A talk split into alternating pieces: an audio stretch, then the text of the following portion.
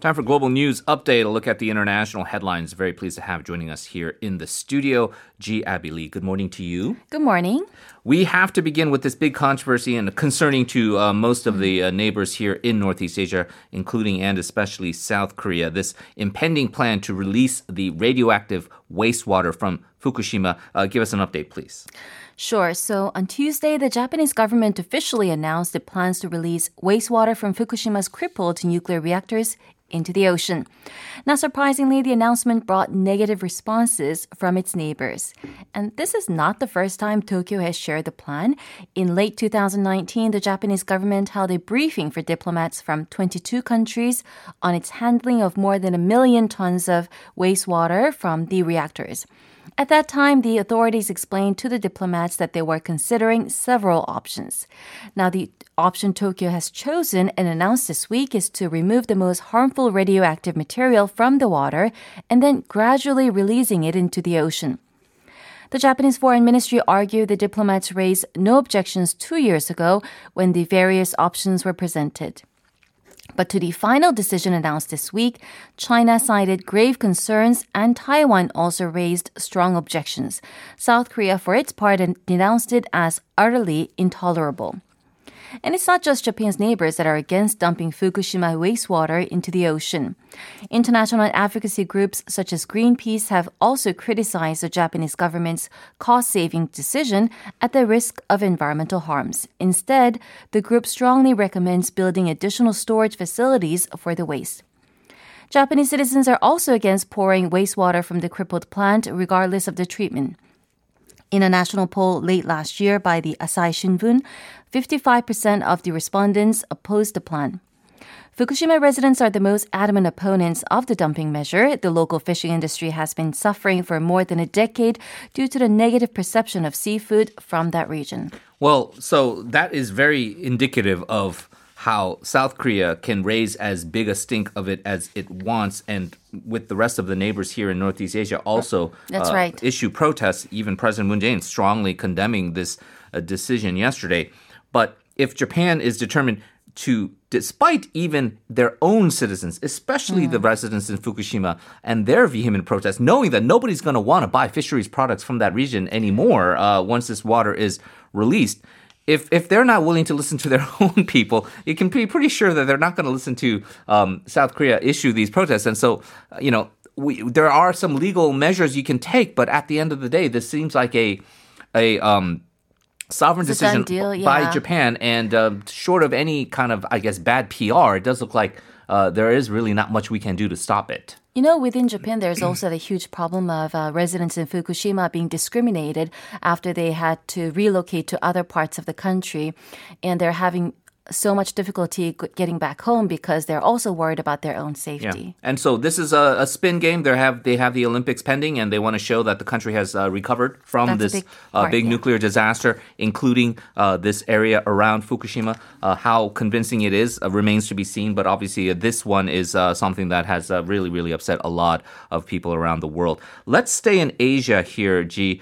we know about this ousted Myanmar ambassador to the UK, concerned about the safety of his friends and family back home, and of course, uh, understandably so. What is this about? So this is from the Guardian's interview with the former ambassador.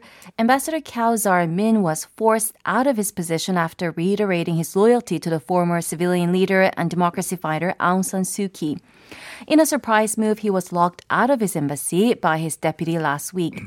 And to make matters worse, the Korea diplomat said that he no longer feels safe at his North London residence. He has asked for police assistance after members of his former staff delivered a letter ordering him to move out by Thursday.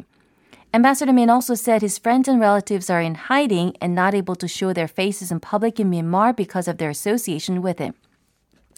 The situation in Myanmar is set to get much worse. The UN High Commissioner for Human Rights, Michelle Bachelet, said the country is heading towards a full blown conflict with clear echoes of Syria in 2011. That is, unless the international community intervenes. In a statement Tuesday, the commissioner urged the global community to take immediate, decisive, and impactful measures to push Myanmar's military leadership into halting its campaign of repression and slaughter of its own people. Right, and up till now, uh, international intervention is something that, uh, by and large, the community has been reluctant to go through, and especially in the UN, where the uh, veto power of China and Russia mm-hmm. really prevents any strong resolution to that end. However, as you say, once the protesters now are deciding we need to protect ourselves and we can't just be kind of sitting ducks to these barrages of uh, weapon weapon attacks from the military, and they take up arms themselves, we're talking about civil war, and as you say, uh, Syria, echoes yeah. of Syria, and that is when the international community really has to have a hard, hard decision in terms of international intervention. Speaking of which, another part of the world that has seen a lot of international intervention, Afghanistan. Um, this has been long pending. This is a decades-long plan, but looks like there are some other concrete now um, plans in place for the U.S. to finally withdraw their troops from the country. That's right.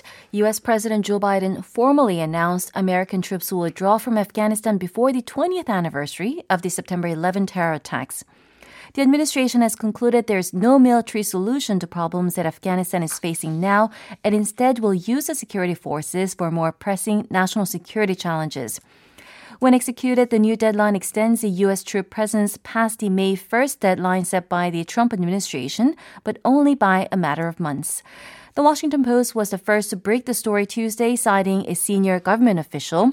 The government official reportedly said NATO troops would follow the same withdrawal timeline. In related news, Washington is also moving ahead with a weapons sale to the United Arab Emirates worth $23 billion, approved also during the Trump administration. Right, so this huge military industrial complex uh, continuing to do its business.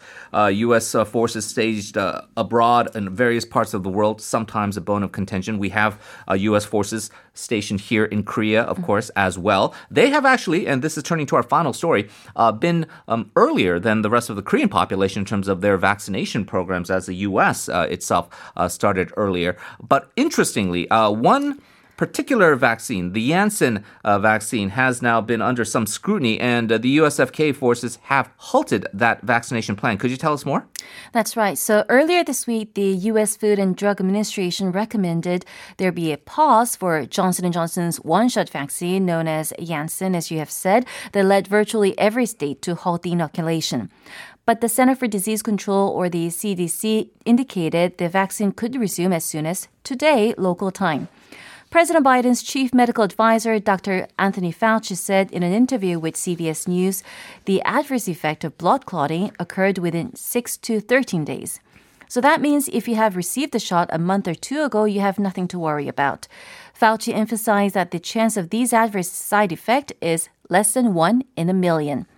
As of Monday before the advisory, more than 6.8 million doses of the Johnson & Johnson vaccine had been administered across the US. The White House said the pause will not impact the nationwide vaccine plan in a meaningful manner. That's all for me today. All right, Jee, thank you very much for the reporting. Look forward to talking to you again soon. Thanks for having me.